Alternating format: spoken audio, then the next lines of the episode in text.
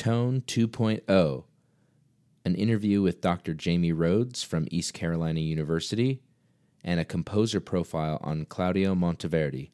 This is Early Music Monday.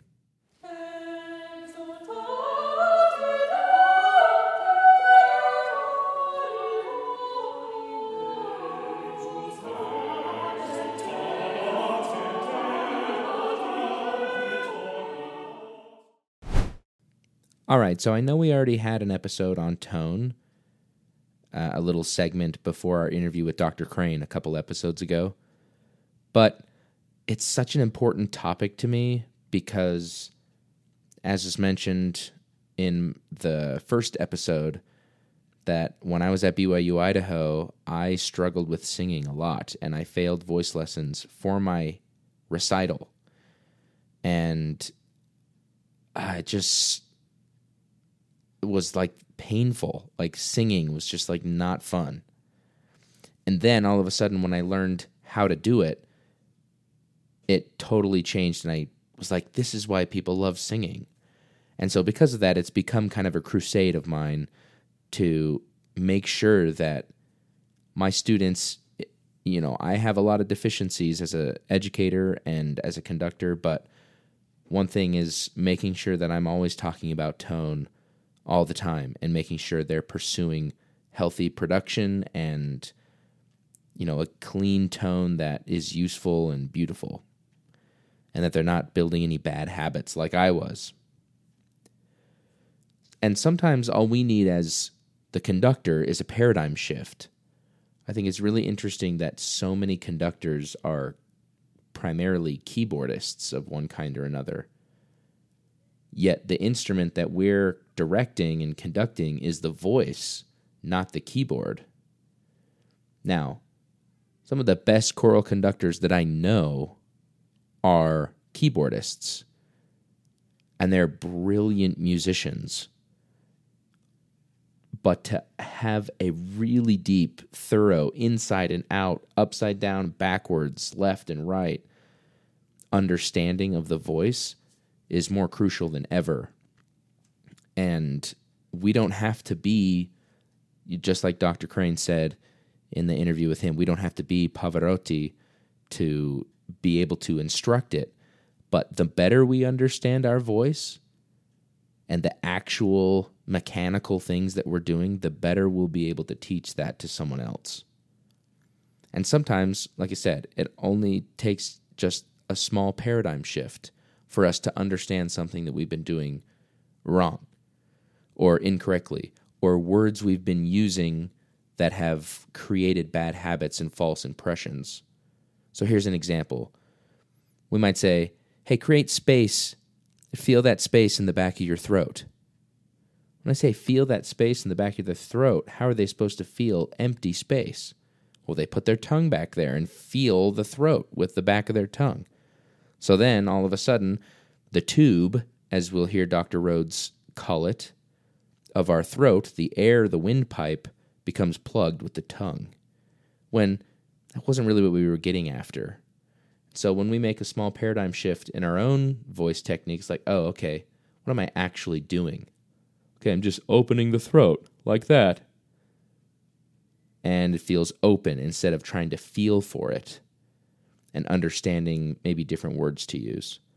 So I'm going to be done now um, talking about tone. There's not much more. I don't want to mess anything up. And so we're just going to listen to Dr. Rhodes teach us. And when she talks about singing different styles, we'll hear how, and we can think of some ways that we can apply these things into singing early music because the foundational principles are the exact same no matter what style we're singing in. Okay, we are joined now by Dr. Jamie Rhodes, voice instructor extraordinaire. And I would love to start the interview with just hearing your story of when you first started being interested in singing to where you are now, because I hmm. think it's so fascinating. Well, I don't know how fascinating it is, and I'll try to not make it the longest story in the history of the world. I'll give you as close to the Cliff Notes version as possible. I was not really given the option to be interested or not interested in singing.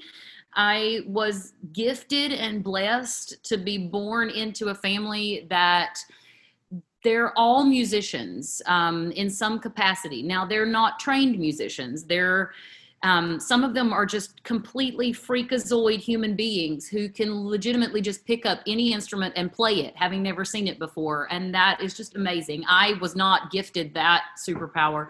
Um, but I was born into a family that sang and played instruments and did all kinds of stuff. That wasn't the career path they had chosen, but that's sure. something that I was surrounded by when I was a young kid. And we were really active in church and again i wasn't given the option like you weren't asked you were just thrown up there and they said sing and you said okay.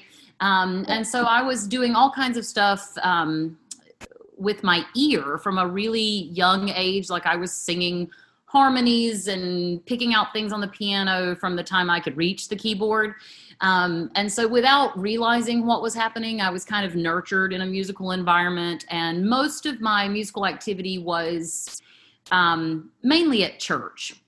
Sure. And then uh, I grew up in a super rural area in North Carolina where um, the public school system is not known for um, super extraordinary arts programs. We had them.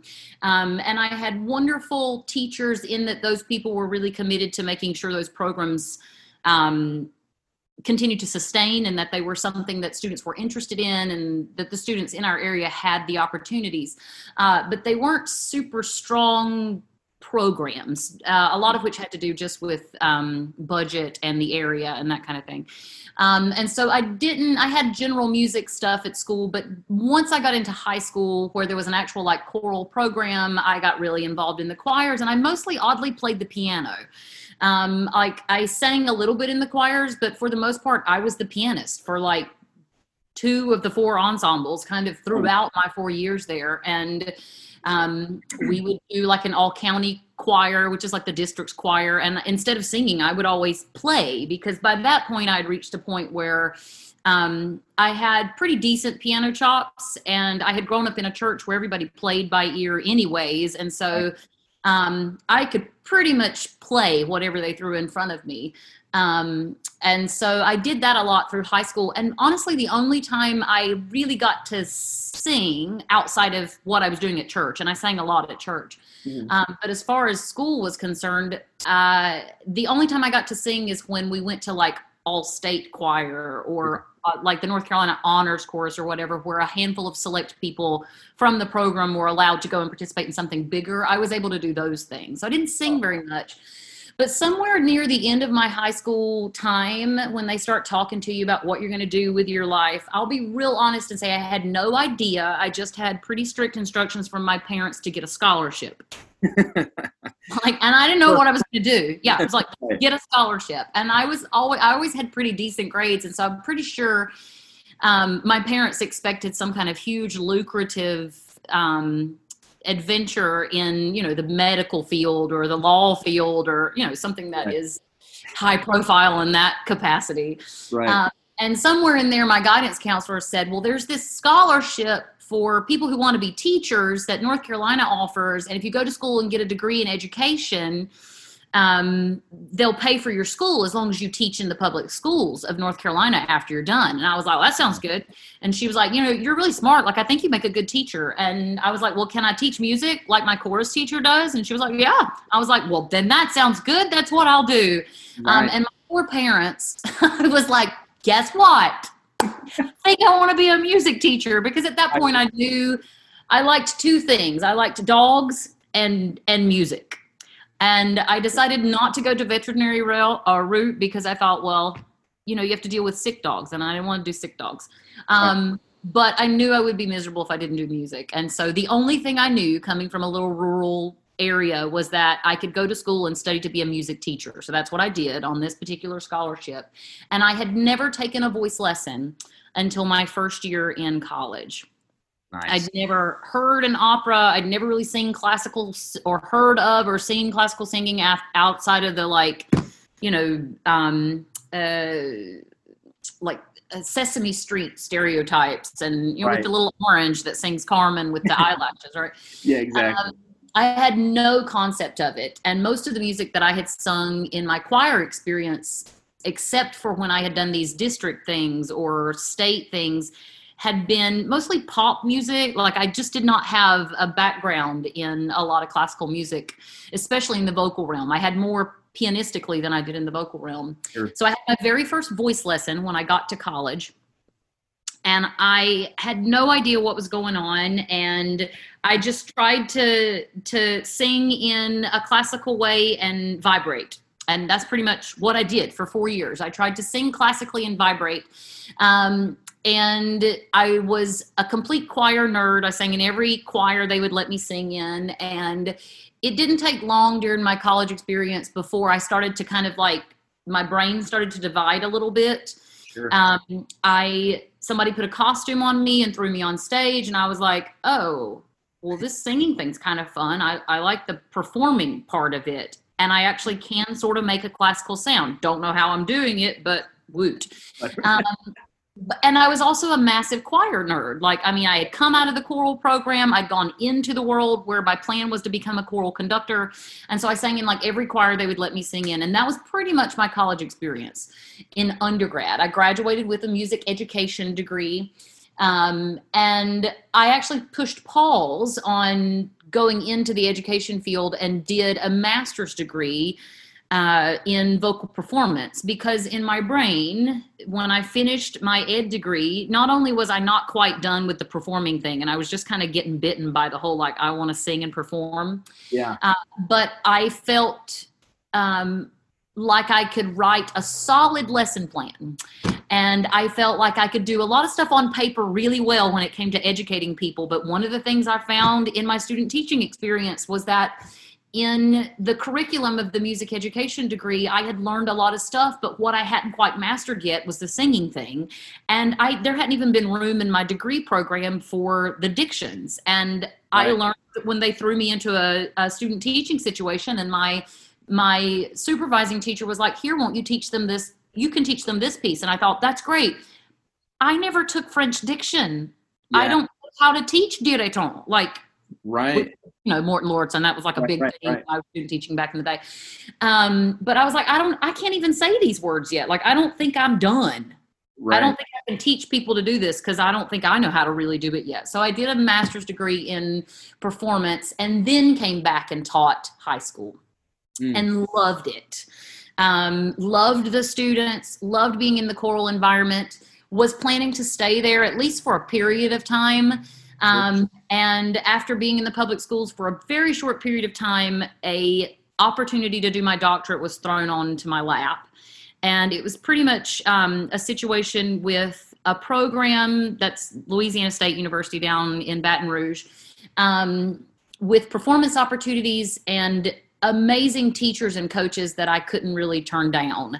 Yeah. Um, and the financial offer for me was, again, something that I couldn't really turn down. It was like, okay, well, if I'm going to get this doctorate, I should do it. So I launched into my doctorate and I made the decision on a whim to supplement my performance degree with a degree in, uh, or with a, um, a secondary focus in pedagogy uh, and voice science. And there is a woman down at uh, Louisiana State who is a brilliant teacher. Um, and you Google her and you're going to find all kinds of things about her. Her name is Loraine Sims, and she was my pedagogy mentor down there. Um, and she is just a completely solid pedagogue and an all around excellent human being. Um, and I had a lot of performance opportunities, which kind of fed that performing desire. And part of my uh, assistantship financial package was to teach. So I taught lots of classroom classes as a doctoral student. I also maintained a, an applied studio where I was actively teaching undergrads.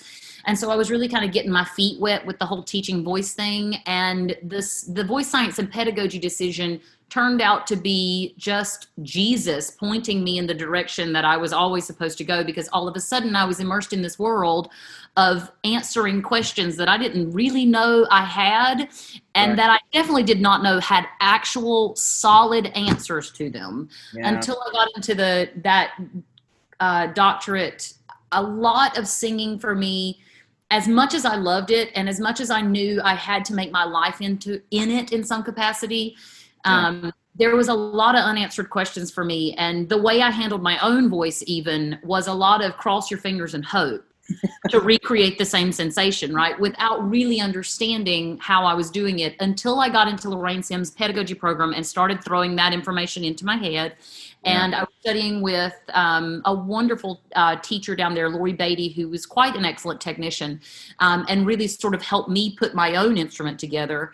Um, and I was doing those two things for my own brain and my own world at the same time that I was cutting my teeth teaching applied voice. And it was like, a conglomeration of like all the best possible things that can happen to somebody who's going to go forward and Yeah. teach. And so that's how that happened. and I think so many people can relate to what you just what you said that was so profound is how am I going to teach this when I don't even understand what I'm doing myself and I'm just going to cross my fingers and hope. I think 100%. that like 95% of choir teachers Right. eh, including my All teachers, not just choir teachers, true voice teachers, singers that walk out onto this. stage. I can remember being in my 20s and being in these young artist programs and singing these comprimario roles on the stages of these regional houses that were awesome. And I was on stage with some amazing artists, and I just remember looking at them going, you seem so solid in this. How are you this solid? Like you're just like a machine in a beautiful, artistic, humanistic way, right? Yeah Um, and I remember thinking, like, I would wake up sometimes and be like, You are a huge fraud. How did you get here? Like, you don't even know how you're doing this. Like, sometimes I would think I almost figured it out, and then it would be like, I don't even know how I'm making this sound. And when it was right and came flying out of my face, I had no idea why, but I was grateful. And Yeah. when it didn't, I was like, I'm not even, I mean, I can guess at some things I did wrong, but I still don't know how to ensure that that doesn't happen again. yeah And then I got thrown into this world where I was getting three very different kinds of information all working towards the same end. I was being forced to listen to singers who were in my charge, figure out what they were doing wrong, and explain to them how to do it better. And there's nothing that teaches you how to sing more than teaching somebody else yeah like Sure. um and i was getting all the basic scientific information explained by somebody who was a wonderful pedagogue herself. And then i had somebody standing in front of me when i was in the student mentality who was saying no jamie you're doing this. Look in the mirror. You know that that doesn't work. Listen to what's happening with me. And i'd be like oh my gosh all these things work together for good. Yeah. and all of a sudden the science was answering questions in my teaching and in my singing and it kind of did that. That's awesome. So to ask a question then, if you had to pick like two or three big light bulb moments during that time that helped you understand your voice better, hmm what do you think are some of those most significant and you can be super specific like technical things that you encountered? Uh, well, the first kind of one that isn't really an overarching principle, and then I'll kind of back up to the more overarching principles that actually kind of Sure. came later. Sure. Um, the first one that my teacher um, down at LSU in our first one of our first few lessons, I sang. Um, I was singing this big mezzo Rossini aria. Uh, it's called Cruda sorte from L'Italiana, and I had always struggled, as you always want to with the aria that you start with, with the very first note. uh, and it was an oo vowel on an A natural. And I have always had an instrument that could sing down into the lower register easily. Like I never had to work for that, it just happened. Um, and I could do a couple of things on this A natural. I could either sing it in a way that sounded like it had no guts in it whatsoever and it was a little bit fuzzy, Mhm. or I could do what I knew was wrong um, and over register it. I was essentially in a belt, but I could round it enough that to somebody whose ears were lesser than Lori Beatty's, um, would totally sound good. And people would be like, yes, that. And I had been in coachings over and over and over with multiple voice coaches. And I kept saying, there's something wrong with this. Like, I can either do it this way and I would sing it or that way. And they would be like, yes, do that. That's right. And I'm like, in my brain, I'm like, okay, because you know I'm Jamie Rhodes and I'm Southern. I'm like, oh yes, okay, great. But in the back of my head, I'm like, that I know that's not right. Right. I know that's not right because I'm stuck. I know I can make a sound on that note, but I'm having to make it happen. And if I had to stay there, I would crack. Like there's no way I can take that up or down. I'm gonna have to change something. yeah. Um, and one of our very first lessons, I sang the opening of that aria. Um, and I remember her saying, Stop. Do you always sing it like that? And I was like, It's wrong, isn't it? She was like, Yes. Why do you sing it like that? And I'm like, Because that's the only sound I can make that people are telling me is right. And it was like, Oh, yeah. Um, there's got to be a different way. And she was like, No, no, no, no, no, no, no, no, no. And I was like, Well, what about this way? And I was like, Which was the other option. She was like, That's wrong too. I was like, Okay, great and so started working with me on um, the right registration in my middle voice and actually being able to support a sound there. And when I had come to her, as all good students tend to do, I basically told her what she needed to do with me because I was like, well, here's what's wrong. My high G doesn't work and my top is getting less and less secure. And I'm sure she was the way I am now with my own students. Great. I'm glad you know what you need to work on, right? Bless your heart. Thank you. Because I was like, this is what's wrong. And she was like, okay, here's what's wrong. This, like, fourth in the middle of your voice, is what's wrong. Nothing is wrong with this. The problem is what you're doing right here. And she proceeded to spend the next, like, month or two teaching me how to mix and registrate the right way and resonate in that part of my voice.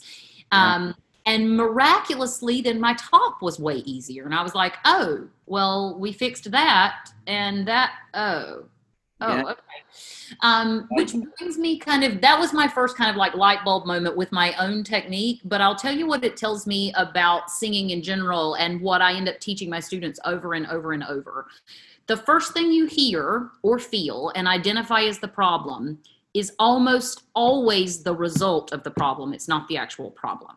Mm. Um, and so for me, I was struggling getting into my top. And that was the most pressing matter because that was the thing that was like, I mean, heaven forbid you crack a high note, right? right. I mean, heaven forbid. Here's worse Uh, fear. Right. And so I thought, well, this is the this is what's wrong. And it's like, no, no, no, that's actually not what's wrong. It's this.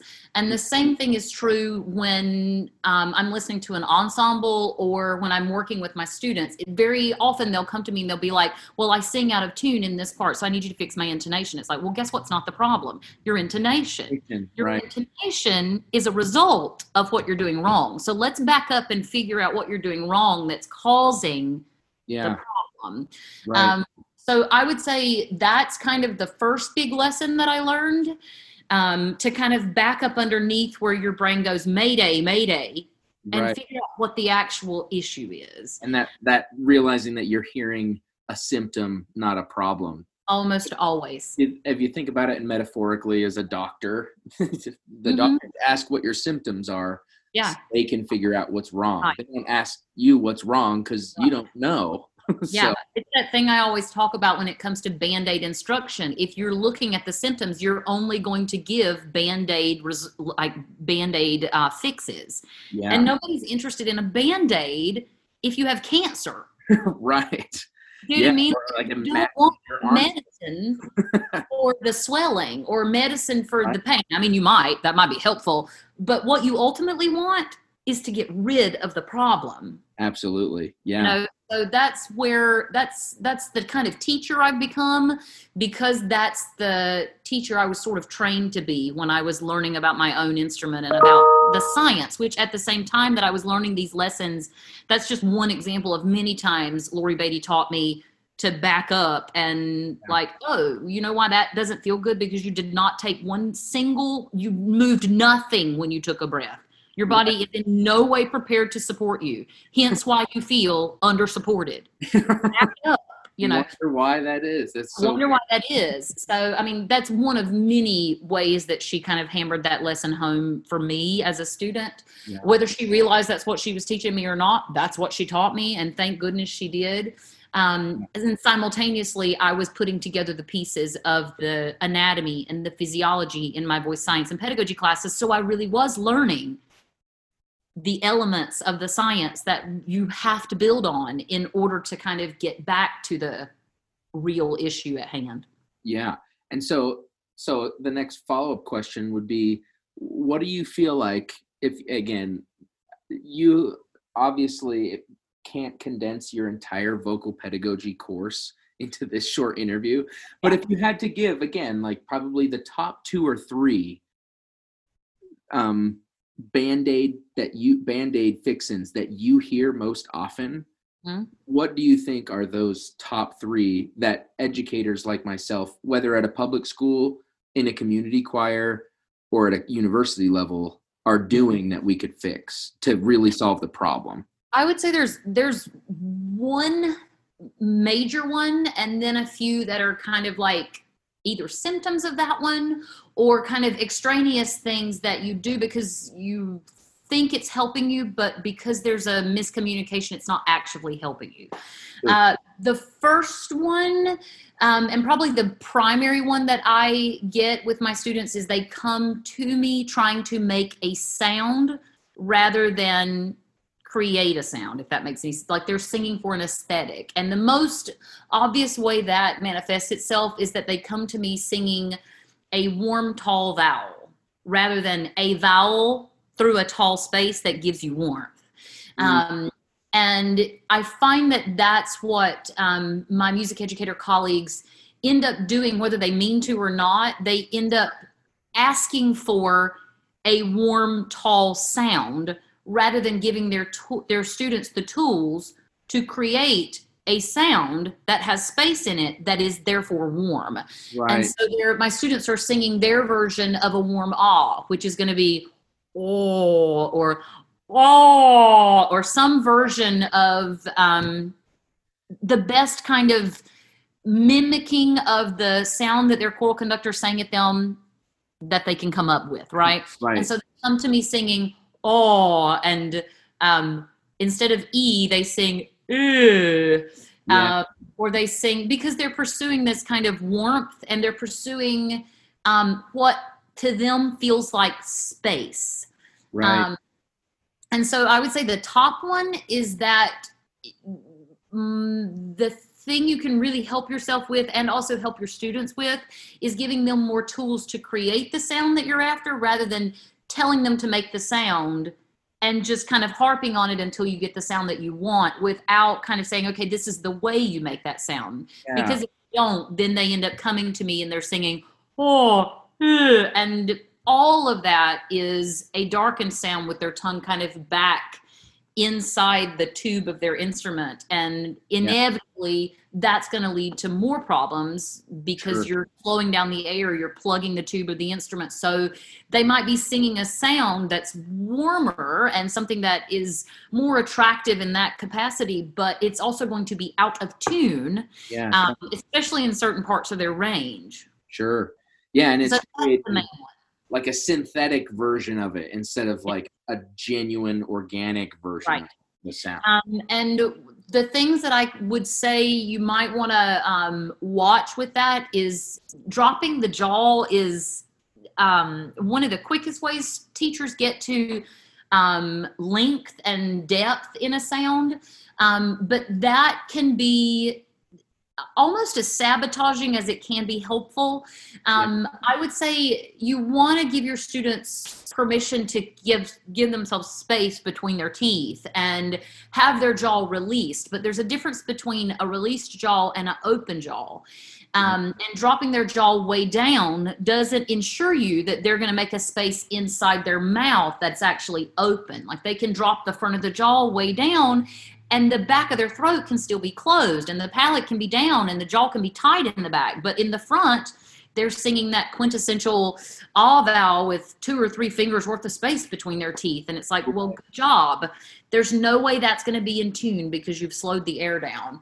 Um, so I would uh, teach them and yourself to listen for and hear real vowels that they're making with their tongue, which usually they're going to make real vowels if they speak. So if they go e, a, ah, and most of the time when I have my students speak a real vowel for me in the studio for the first time, they can't do it. Like they cannot bring themselves to That's say so yeah, they'll go, I'll go, no, no, no, no, no, no, you're singing uh, say e, and they'll go, uh. I'm like, no, no, no, that is not the, the vowel that you would say for me if we weren't in a voice lesson. Let's But go because- get pizza. Like, Yeah, they're like, uh, oh, I'm like, you would never say that in a conversation with me, but because we're in a voice lesson, you think the right version of e is uh, the one you sing rather than the one you speak, and almost across the board. Yeah, um, with the exception of ooh, people do not know how to say ooh, but with the exception of ooh, almost across the board, the vowel that they speak is right. What's wrong with it for singing is the space they have around the vowel. So if you can actually get them to say beat, seat, feet, like that's the vowel, E. And then the job is to open the space around that vowel without precluding the vowel itself. If they move their tongue and they start singing uh instead of e, Right. then you're closing their space. yeah. The the and that reminds me of the interest session you did with Andy Crane at the Western ACDA when you talk about and the the podcast you just did with Chris Muntz about you know your the metaphor of the voice is a trumpet and Mhm. you fix the bell of the trumpet all you want but Mm-hmm. if the tube is crushed you're not going to fix that sound exactly. So keeping the the I, I like to think of it like a filter like a color filter almost like Right. The filter is the space but you change the image all you want with the the Right. vowel being natural. So and i think that that's that's really interesting because in my experience so maybe you can address this too. I don't even i this is not prepared so i'm just winging this question. But it makes me think like i was just my rehearsal this very day when i ask my my advanced chamber singers to sing like an eval or something Mhm. um my men do a completely weird different random thing than the ladies do Mhm. how much of that is like developmental or how much of that is like their perceive how do they do it all together i don't understand how my men all have this real dark color and my Uh-huh. ladies all have this real bright shallow color Uh-huh. and it's clearly something i've done because i've taught since seventh grade like but you know what are i guess to broaden the question then Mhm. are there differences between the male anatomy versus the female anatomy and the voice that would create those maybe inherent issues or are there not Um, yes and no. Uh, the bass uh, instrument itself, which is essentially a vibrator and a resonating tube, right, with um, the the air source being the lungs, right? yeah. That like your sopranos and altos versus your tenors and baritones they all have the same tube made the same way. There's a vibrator and a tube. Um, and the way they control that tube is exactly the same. Um, where they sing in the register however and what registration they use is different. Now to keep the tube open for a high soprano versus to keep the tube open for a baritone, if you're talking about that whole analogy of the voice as a um, uh, a wind instrument, which to liken back to your question, if your tone in your men is completely different and the vowel is completely different than the tone and the vowel in the women, then there's a discrepancy in the space in the tubes in this group of singers versus this group of singers. Um, so when I hear that sound, my brain goes, okay, well, what I need to do is shape the tubes the same way, Mm, not create the same sound. right So, and know that every single one of those singers, now the tube and the vibrator and all the things that they're using to move that tube, it's hooked to a different brain, right? There's a different brain and there's a different learner hooked to every single instrument. Right. But the instrument itself works the same. They all have the same uh, musculature that is closing and opening and shaping that tube, right?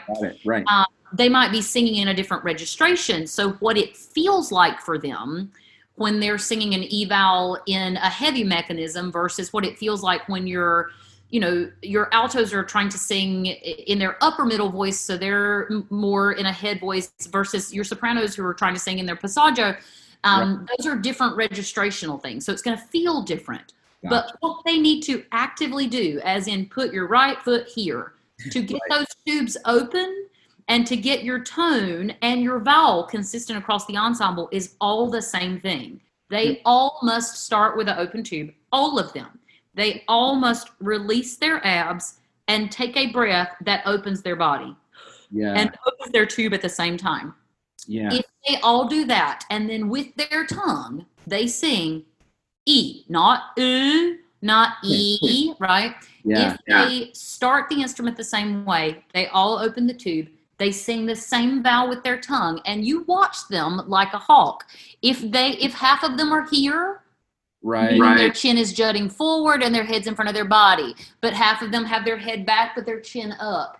Like there are lots of visual cues that you, as the teacher or the person on the podium, can catch just by looking at them. That's going to say, okay, well, that's going to be a different sound than that one. Right. Like they all should have a pretty neutral mouth position. It shouldn't be super spread. None of them should have a super drop, dropped jaw unless they're like, you know, off the staff somewhere, either way below it or way on top of it.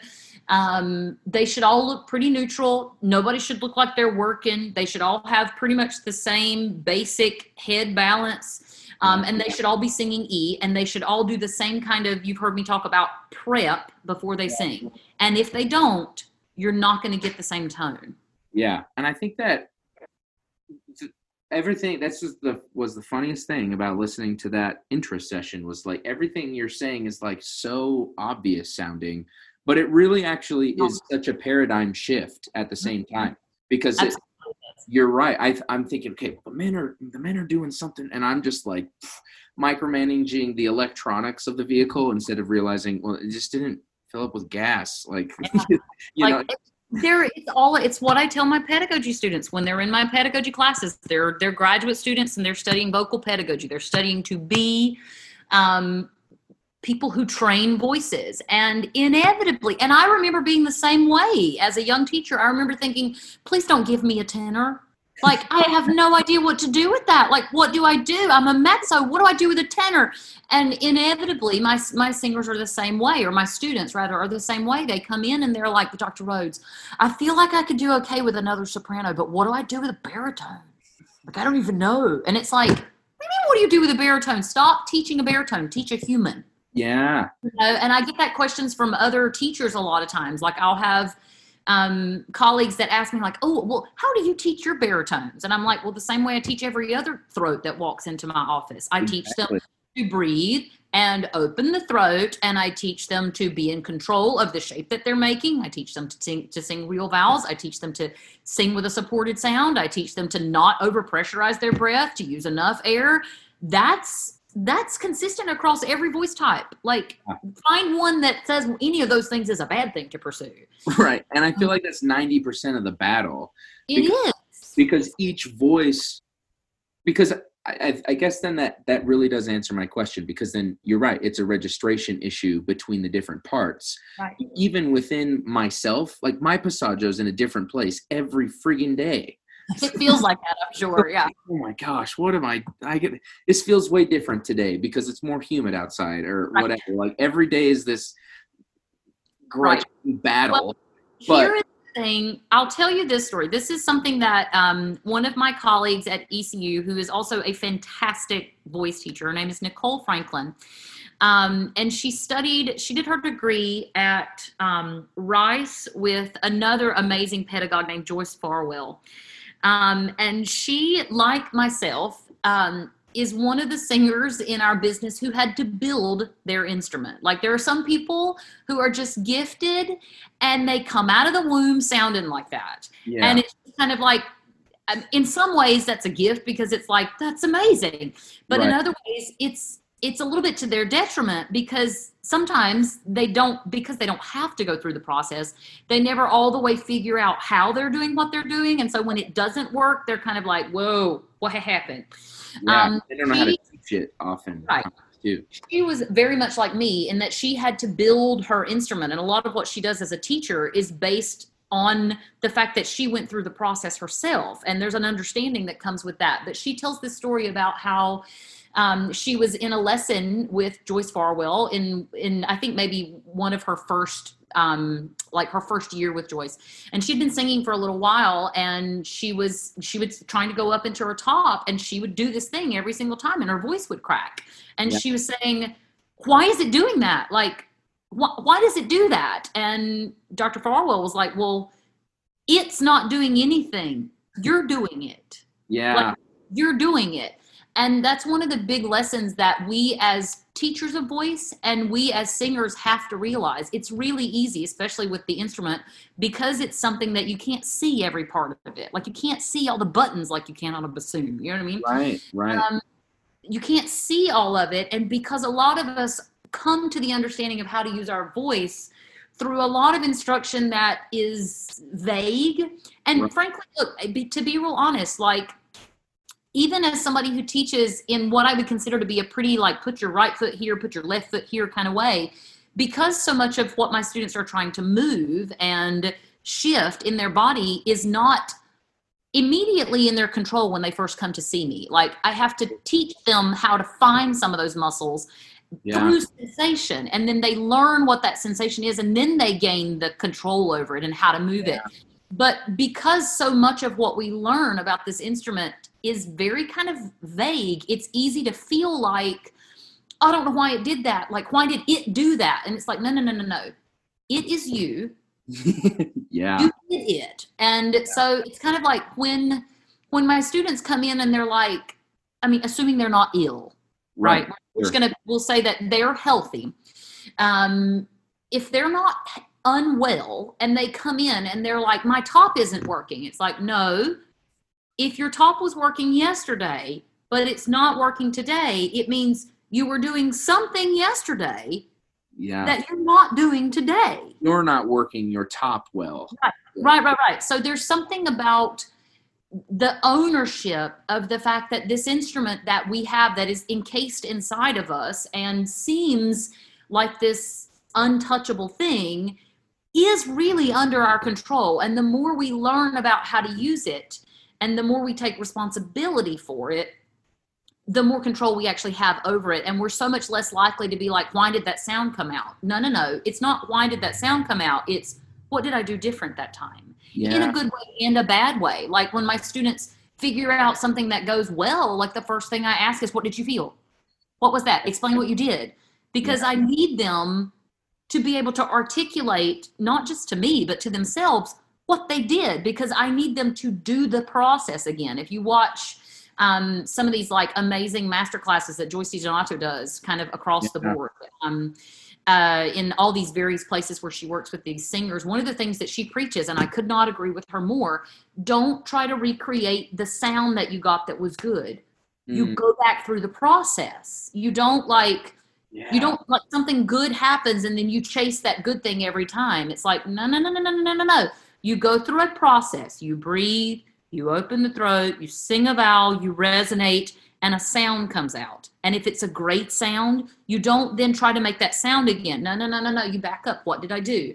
I Yeah. took a breath. I opened the throat. I created the pro. You you do the process over and over. Step by And that's how my students learn to sing because I don't teach them; they teach themselves in the practice rooms. Which is coming from someone who's I grew up an athlete. Like I played two or three sports at once. So Mm-hmm. my dad was harping on me every day. I shot hundreds of free throws every day. Right, right. the same thing. Like you're not trying to make it every time. You You're trying put your elbow in the same spot. Your elbow's in. Yeah. Just is relaxed. That Right. It's the same thing. So why should it be any different when it's still? And we don't think about it with this. And there's so many ways that we actually can think about it with this instrument, even though we can't see all the parts. Like if you just focus on never trying to make a sound before you have found what I call tall neck for anybody who's ever seen me do a presentation or seen me work in any capacity. What I call a tall neck, which is a balanced head over the body. If you just start with that and you always take an energized breath in a like in a way that you hear the air come in through a tube that is not constricted, not kind of a gaspy breath, but right. not a super slow, totally silent breath, a breath that says, Hey, I'm about to siren. And if you let your students siren, like if they do one of those, like, whoa, you'll hear them. They all go, but yeah. if they're about to sing, they don't do that. You hear nothing, right? It's not allowed. Um, it's yeah, not exactly. Yeah, that's such a. always start with alignment, and they always take a breath. Like that's that's. I mean, it, you could liken that back to relax your like your your elbow needs to be here. Relax your wrist. Yeah, like totally. And if you don't do one of those two things, inevitably the result that you get with that ball is not going to be what you want. And if it goes in, you better lucky. somebody luck. Yeah. yeah, because it won't happen the next. Just exactly. like my high notes. Like mm-hmm. There's a difference between luck and technique. And, um, and you never want technique to feel cold or, I mean, technique is a process. And it's something that you pursue when you're in the practice room or in the rehearsal to create habits so yeah. that your body responds to what your brain tells it in a certain way. Ideally, you don't want your singers on stage thinking about all the technical things. By the time they're on the stage, you want them singing yeah. and performing, right? right. Um, the technique should never take the joy out of performing. It should free you up to have more joy in it. Yeah. Um, and what I have found is that the more band aids we put on things, the less joy we actually have, both from a conductor standpoint or a teacher standpoint and a performer standpoint, because you're so busy trying to make sure that they do this here or they do this here or you or you do this here or this here. Whereas when by the time I walk on stage with my singers in my ensemble, or my students walk on stage, or I myself walk on stage to sing, regardless of how nervous I am, or how even if I'm like not in my best voice, like let's say I'm just blatantly exhausted, but I've done enough singing to know that, okay, my folds are gonna vibrate. Like this is not gonna be the easiest singing I've ever done, um, but th- it's gonna function yeah. However, I cannot cheat. I cannot go out there and just throw away all the control because if I do, I'm screwed. Right. What I can do is walk out there and not sabotage myself more than I'm already sabotaged. I can walk out there and make sure my throat is open via just at the very least alignment functioning. Right. I can make sure that I don't open my mouth to make a sound before I've actually taken a breath. I can make sure that I actually sing a vowel. And my choir is the same way. We walk out there and I'm not telling them, be careful of this note, like remember this. I literally am like, like in the opening introduction to whatever I'm doing, I'm usually making faces at them because I need them focused on me and not their weirdness. Um, but the, the audience might be looking at my back, but I am saying I'm saying breathe up, real vowel. I'm putting my hand on my face to just remind them to breathe and to do it into a tall space. I'm not like standing there looking pretty at them, hoping my hands look good. I'm giving them, I'm reminding them of the base tools that they need to make a good sound. Yeah, that's great. So my last question, I, we could I could go on for days and i have so many other questions but let i would love to have you back again in a couple months or whatever. But my last question is let's say you know what what do you feel like and this may sound fairly obvious but in terms of changing this is changing the subject but changing from time period or style to style what do you feel if you're trying to change the aesthetic how do you do how do you do that without changing that those kind of fundamentals? Yeah. Um, well the thing you don't do is change uh, the breath or mm. change the tube. You have to turn on the car. That's an analogy that i use with my students. If i don't hear the car crank i.e if i don't hear 45 women in my choir i happen to teach a treble ensemble um, go at the same time in an energized free throat way, um, then the car hasn't turned on, meaning they haven't actually activated the instrument.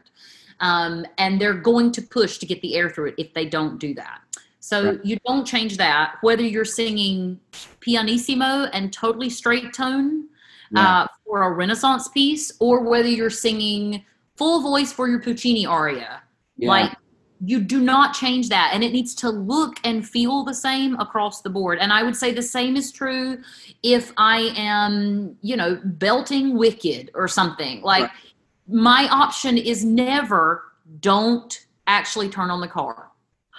If I don't do that, I'm already compromised. And however I pursue any style that I'm going to sing is then going to be compromised, both from a vocal health standpoint, but more, I mean, I hate to say more importantly, but more importantly, from a flexibility standpoint. Like if I don't start it by making sure that my head isn't sabotaging myself and my throat's already open and I'm not grabbing with those muscles and I'm turning on the car. If I don't start there, then I mean, I'm already uh, in a situation to get tired faster. Um, I'm going to be limited in what dynamic I can sing. Mm. Um, if I do that, though, regardless of how much vibrato I'm ultimately using, or well, there's always vibrato, but how how obvious that vibrato is Mm. or not, or what registration I'm using, whether I'm singing in a musical theater style, whether I'm singing in an operatic style, or whether I'm singing um, in a in a much more um, in a much lighter registration for whatever reason, right? Sure.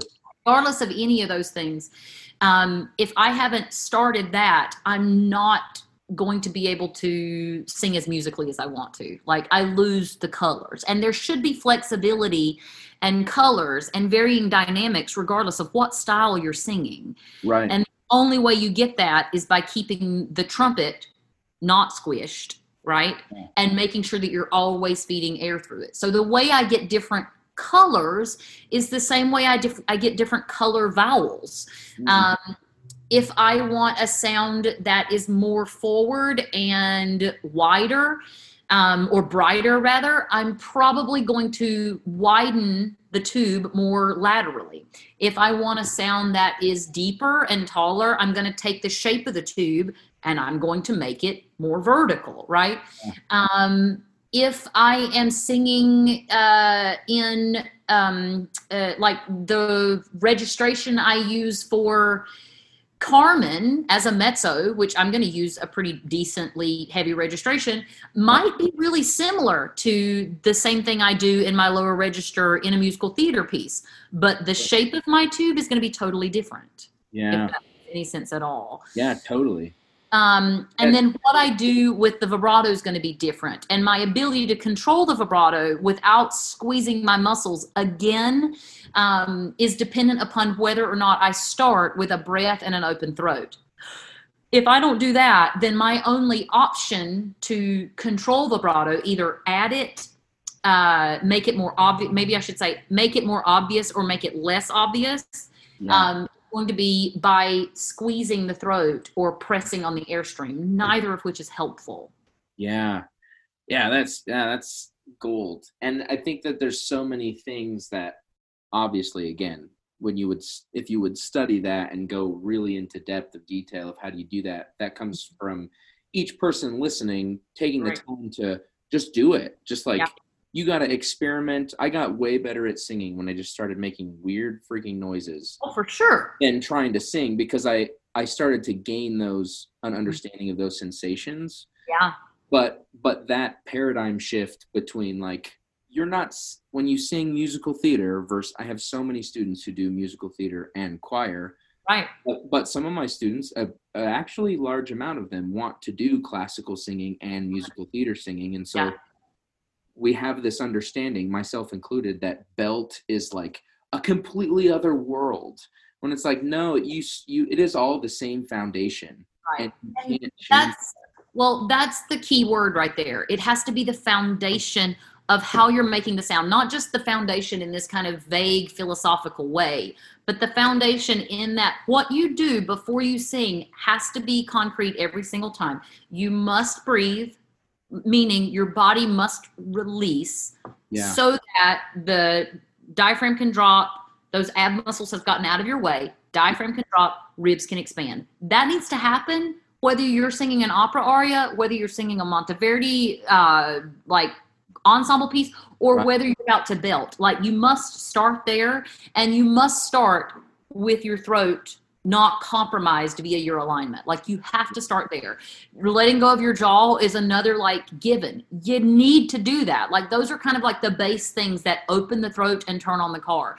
And then you could legitimately from there play with it. I mean, I can't tell you how many times I won't do it now because there's no telling what it will do with your speakers.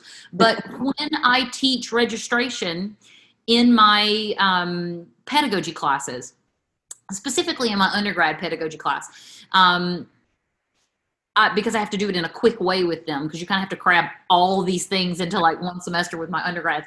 Um, but I basically explain it to them in like four minutes and then I model it so they can see it. Yeah. Um, and you can legitimately sing, like they'll watch me um, sing like an ah vowel or an e vowel or just random vowel in a classical way, in a classical registration. Um, but I'll stop and breathe and start singing the vowel, and I will change the shape of my tube multiple ways, and Yeah. they will hear that ah shift from a classical sound to an ensemble sound that's totally straight tone to a, a bright belt sound, and all they will see is me changing the shape of the tube. They don't see my body change, but they hear my registration change. They hear the sound change. Yeah. Um, and I make a point to show them that the way I'm initiating it is this. And then I start in like a classical ah vowel, just like I might sing in my Brahms song. And Sure. then by only changing the shape of the tube, I can de- like crescendo, decrescendo. I can make it totally straight tone. I can bring the vibrato back into it. I can make it sound like a belt all of a sudden. I can pull almost all of the chest voice out of it and make it sound like a super pure like thing, all in one breath. And it's kind of like, do you see me doing crazy different things with that instrument? Right. No, no. Right. I'm literally only changing the shape of the tube. And they're all healthy. Like, and that's the thing too is Mm-hmm. I tend to portray like classical singing is the only healthy singing, which is not true. But just because I have to, but but again, it is. You can sing all of those ways Yeah. in a really healthy way, and I think Right. in terms of this podcast being specifically early music Monday, I think that's kind of the main crux. Is we go for that really thin, Mm-hmm. straight tone. I actually don't like that word because it it just makes me tense thinking about. Exactly. it's And it's also not true. Like there's no such thing as a straight tone. Sound is vibration. Yeah, So if you put the straightest of straight tones into, you know, a synthesizer, you're going to see that it vibrates. It's just the Yeah. rate of vibrato that is faster or smaller than, you know, when you hear somebody sing Mozart, for instance. right. And making sure that the foundation is still the same. The resonance is the like the the lift is there, Right. so Look. that way then we can mess with colors all day. I tell my altos in choir all the time to breathe like they are about to sing their high note in their aria. Yeah, and then sing their alto note Yeah. because I need an open throat and a breath and support in their body under the choral sound that they're giving me. And they're giving me a choral sound, but they're not doing it with this. And so it's kind of like, okay, I need you to still look, I need you to look exactly the same, whether you're about to sing your fortissimo high note um, or about to sing, you know, your second soprano part in this motet, or you're about to sing, um, you know, the the I don't know, insert random musical theater belty thing. Yeah, yeah, look the same when you start. yeah. And I think that's probably the crux of, for me, that paradigm shift seems obvious, but is actually fairly significant. Right. So being able to then go and say, okay, well, let me experiment. F- From what you've said, I would say my takeaway, if I'm an educator who's like, okay, I really got to figure this crap out, Right. is I would go and I would just sing in my office after everyone leaves or just like make noises and record myself and try to like be my own teacher as if I'm one of my students. Look in the mirror. Got it. Stare in the mirror. You will do so many things. Like, I mean, we're great at listening, and listening can be really helpful uh, when it comes to getting feedback for ourselves. We're great at listening, we're great at feeling. Um, but having that third bit of sensory information of just looking at the mirror, you will so sabotage yourself without knowing it.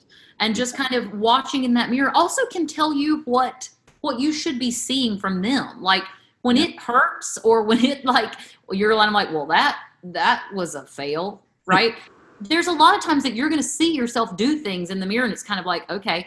I mean, I actively learned what released jaw actually looked like on the outside by doing it myself and looking in the mirror and going, oh, well, you can't actually see that. Like, Yeah. you can actually what? you can see that because i mean i thought well that's way inside my mouth it's not my jaw drop that's happening it's my jaw release but i was like oh wait you can actively see Yeah. that. totally. and at the point i'm at the point now where i mean i can hear it when they breathe now at this point um like i can tell whether their jaw is released when i hear them inhale right Yeah. um, but they will almost always now i can be explaining released jaw and i'll see them they'll find it and i'll go that's it Yeah. that right and had i not been staring at the mirror playing around with it myself you get those cues those visual cues and you're like oh that's what that Right. looks like oh oh when i breathe oh that's how that moves oh okay um, not that every single one of your students is going to move exactly the same way you do but just the information of like oh then that's more clear direct not picture yourself in a field of daisies and think blue information that you can give your students when it comes to getting the sound that you're working towards where they're concerned. Actual concrete instruction versus. Concrete abstract. instruction.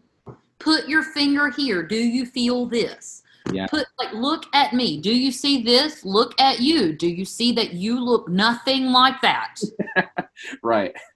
Change that, you know. Yeah. Um, the more concrete information and concrete what I'll call monitors you can give them, Mm. whether it's put your hand i mean i see choral directors here's one more like little thing to like just adjust Sure. for choral conductors across the world and voice teachers i mean i've seen voice teachers do it too um, monitors like we'll have them in the warm up they'll monitor expansion and inevitably they'll have their hands way down here to monitor Right. meaning they'll have their hands like near their waist expecting to feel expansion and it's like you know that's not where their ribs are going to expand actually the lungs aren't down there. their lungs aren't down there. So if you're going to have them monitor for expansion, which Yeah. you might want to teach them to feel some of that expansion. I mean, I wouldn't go crazy overboard with it, um, but get them to to own the fact that their upper body should expand. Right when they breathe, and let them monitor there. Don't have their hands near their navel if Right. you're expecting them to feel rib expansion like have their Right. hands on their ribs um, you might have one hand on their on their belly so that they can feel when they let go of those ab muscles before they breathe like that might be a good idea um, but anytime i can give them some kind of concrete thing to monitor whether it is aside from listen for and feel the following like those are great but those are also not as trustworthy as did you see x move to here Yeah. uh, so if you can see or feel it, like actively feel it with, like tactile feel it, Yeah. if you can give them those two monitors, give them to them. Even if you put them in like an ensemble setting and you put them in groups of two and they're staring at each other. I mean, that's the beautiful thing about having an um, a voice lesson. Almost always there's a mirror, and I'm having them look at themselves in the mirror, but have them be each other's mirror Yeah. And- totally. the, the minute that they start to see their colleague raise their chin, they give them a sign or something. Yeah. That's a good You idea. know, there's all kinds of different things that you can help them have concrete things that they're monitoring for themselves and also make them more aware of it with each other. And then all of a sudden you're building individual responsibility and ensemble responsibility. Mm. And Yes. giving them tools where at the end of the year, if they master a handful of those things, concrete things that they can monitor for, they're better singers. Yeah, and they can monitor themselves, like you and said. they earlier. can monitor themselves and you can build on it and all of a sudden those are tools that you can use across your repertoire right. and build on throughout the year and not just like a band-aid that works for this piece or for this piece Right. Yeah, because that yeah, that's a trap for sure. Well, thank you. That You're- we we have gone on and could go on. I I feel I feel very very strongly about healthy singing because I I failed my pre-recital hearing in my undergrad. And my my voice jury said, "We just when you get to the high notes, we're not really sure what's going to happen." I said, "Oh, me neither." Like, Me neither. i know the feeling right. so like Yeah. so so because of that and as i've learned more about how to sing it's become one of my yeah kind of jihads because it's something i struggled with for so long. So thank you so much for coming on and I would say um, if you can shift the the thought process from um, pursuing healthy singing, which is always a goal. I mean, ideally, we're always pursuing healthy singing, but pursue healthy singing via smart, knowledgeable, responsible singing. Mm, know that the way to get to a healthy sound in whatever um, whatever style you're pursuing the way to get to healthy is always by knowing and understanding what you're trying to do and being um, thoughtful about the process you're using to get there every single time because that's what gets you to healthy. It's when there are question marks in the process right, or question marks in the responsibility of okay well if i move my right foot here this happens and if i move my left foot here then this happens.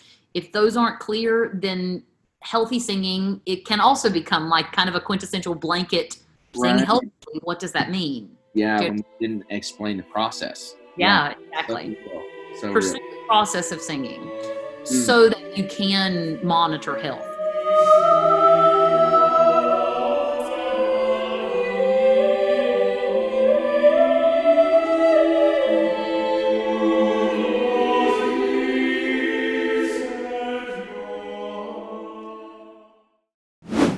All right, for our composer profile today, we're going to talk about Claudio Monteverdi.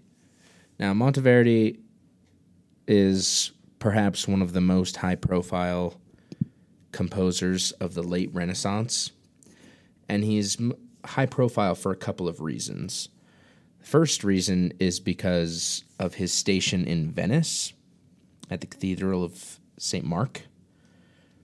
Another reason is because because of the layout of that cathedral, he kind of carried on the tradition of the double choir or multiple choir kind of antiphonal singing. And then from his transitioning into from the Renaissance into the Baroque period, kind of the early Baroque. He was the first one through the wall, so to speak. So there's a movie called Moneyball that I love and it's about the Oakland A's baseball team. If you're not familiar with the movie, it's based on real events. Brad Pitt plays Billy Beane, the general manager of the Oakland A's. The general manager is in charge of buying and selling and trading players. Um, and he kind of reimagined how that was done in the sport of baseball. He started to use algorithms and math and instead of just you know baseball scouts who would go out to the minor leagues and colleges and kind of watch players and have scouting reports he would compile those into these algorithms and try to build the team based on numbers and anyway it it sort of worked sort of not but it's changed the game of baseball if you watch baseball now they're all into these metrics and there's a really interesting line. He gets interviewed and kind of headhunted at the end of the season by the owner of the Boston Red Sox. And the, the owner says anybody who's not breaking down their team right now and rebuilding it based on your model, they're dinosaurs. And I mean, Billy Beane was raked over the coals in sports commentators and sports news. Like everyone was like crucifying him for this and saying how much it wouldn't work and how terrible it was and all this stuff. And the owner of the Red Sox says, the first one through the wall always gets bloody. But that then opens the floodgates for more people to follow. So Monteverdi was similar in some respects because some of the more complex harmonic structures he was using, his more systematic use of the seventh chord, for example, was really starting to completely establish tonality. Um, he had much more complex rhythms, including like recitative style, more dramatic and overt text painting, metric ambiguity, and more conjunct melodic line. Like those types of things made him relatively unpopular to a certain amount of music critics. But while a lot of his contemporaries were frantically trying to follow because they saw he was leading the way. Um, similar to Billy Beane uh, with Moneyball. So if you haven't seen that movie, go check it out. If you're a sports fan, even if you're not, I mean, my mom and my my best friend Aaron Puglisi, they hate baseball and they love that movie. So it's uh, it's worth checking out. So his more going on from there with some of his compositional techniques, his sacred style was much more conservative than his secular style.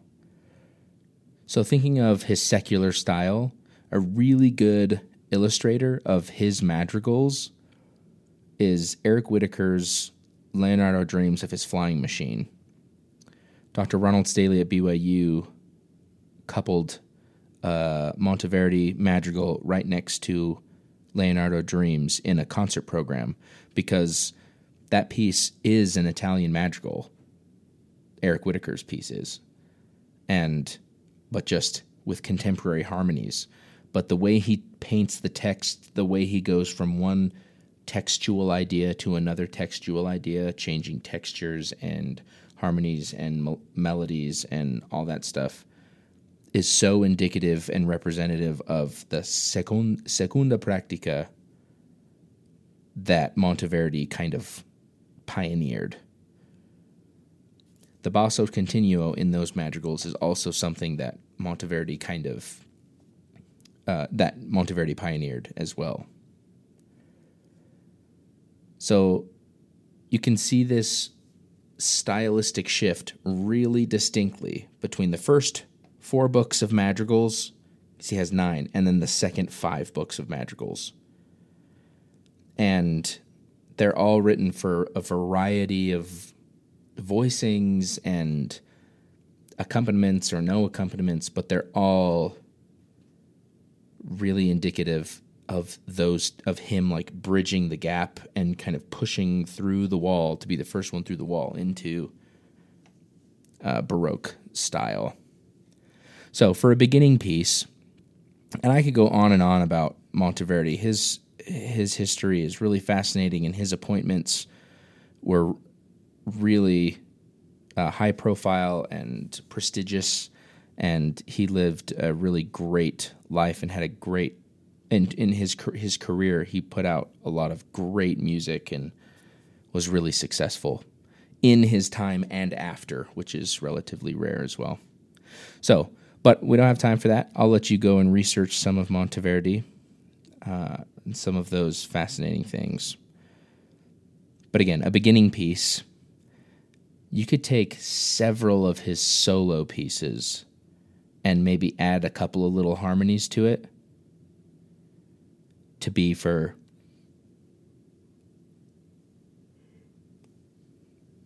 like a children's choir or a seventh grade choir, sixth, seventh grade choir, middle school. So one of them is Amarilli Mia Bella. This piece is really well known to people who have taken voice in college because it's in the 24 Italian art songs and arias book. And it's great and it would be awesome to to do with the children's chorus I'm all about unison singing and teaching singing in that unison stuff. It, it can really spend time focusing on tone, no matter what age they're in. That unison singing to create that unison sound is really tricky, but it lets you get some of the really complicated harmonies out of their way so you can just focus on the voice. If you if you're looking for three-part music, another th- like set of songs that would be good for beginning choirs is a collection of three-part canzonetta a tre voci. So they're all for three parts. One example is Son Questi i Crespi Crini. Again, these are all Italian names, so they're if if you're like, what the heck you just say? My pronunciation is not that great. The all of these resources can be found on the on the Sound of Ages website. But this is for SAT, soprano alto tenor, and it's so doable by beginning choirs. The vocal lines are really distinct, so they don't have to worry about parallel thirds that are so freaking hard sometimes for beginning singers. The rhythms are independent and not very complicated, and there's not a lot of Italian. It's because it's pretty short. Um, and is so indicative, like harmonically, melodically, textually, and texturally, very indicative of the time. So it would fit perfect uh, in a program trying to illustrate, you know, this time period, but for any level choir.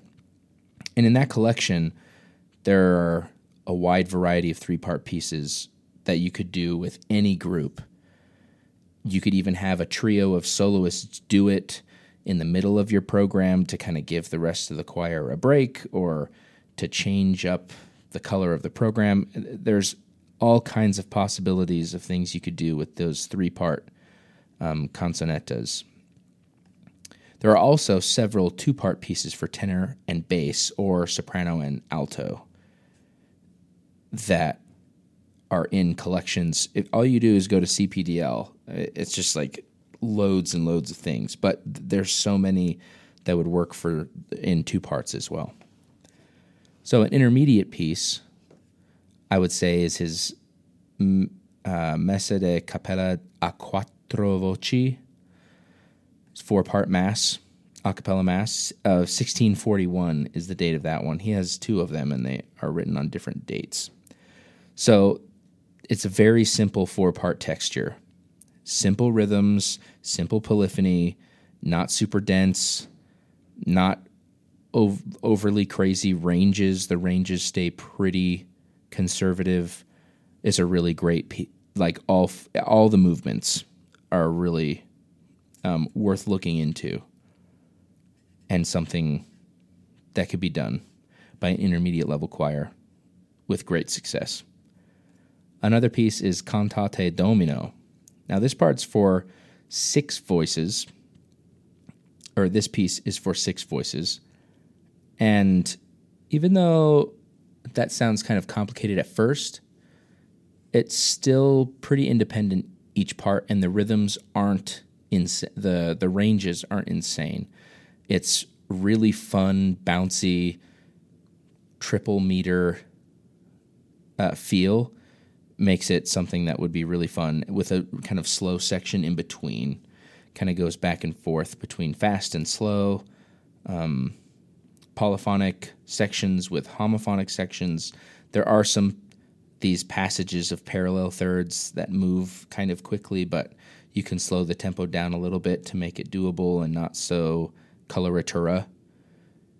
But it would be a great piece for a lar- larger ensemble as well as a smaller ensemble. And then for a difficult piece, um, uh, one example of a madrigal that's pretty representational of his secunda pratica is the Batto qui pianzi, pianze. It's for five parts. And it's originally supposed to be doubled in the continuo, but it could be done a cappella for practicality purposes. It's really rhythmically complex and has thick contrapuntal polyphony. It's a mouthful of Italian. It's really exciting and really fun. It would be more successful in terms of keeping it clean in a smaller ensemble as opposed to a larger ensemble, and more advanced because the ranges are much wider and call for a little bit more virtuosic command of the technique. Um, another piece that he's most famous for, maybe not most famous for, but pretty famous for, is his his Vespers of 1615. And you don't really want to do the whole thing as a concert unless you're doing it for a very specific reason, but different movements of it, and it requires a lot of vocal stamina. Just tons. Long lines, long phrases, extreme ranges, really expressive. I mean, there's lots of homophonic sections, but again, it's just it's just a monster of a masterpiece. So that concludes our composer profile on Claudio Monteverdi.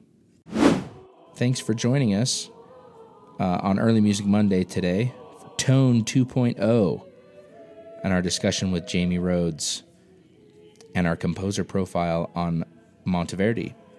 Be sure to like and subscribe on all of our platforms, and we'll catch you next week on Early Music Monday.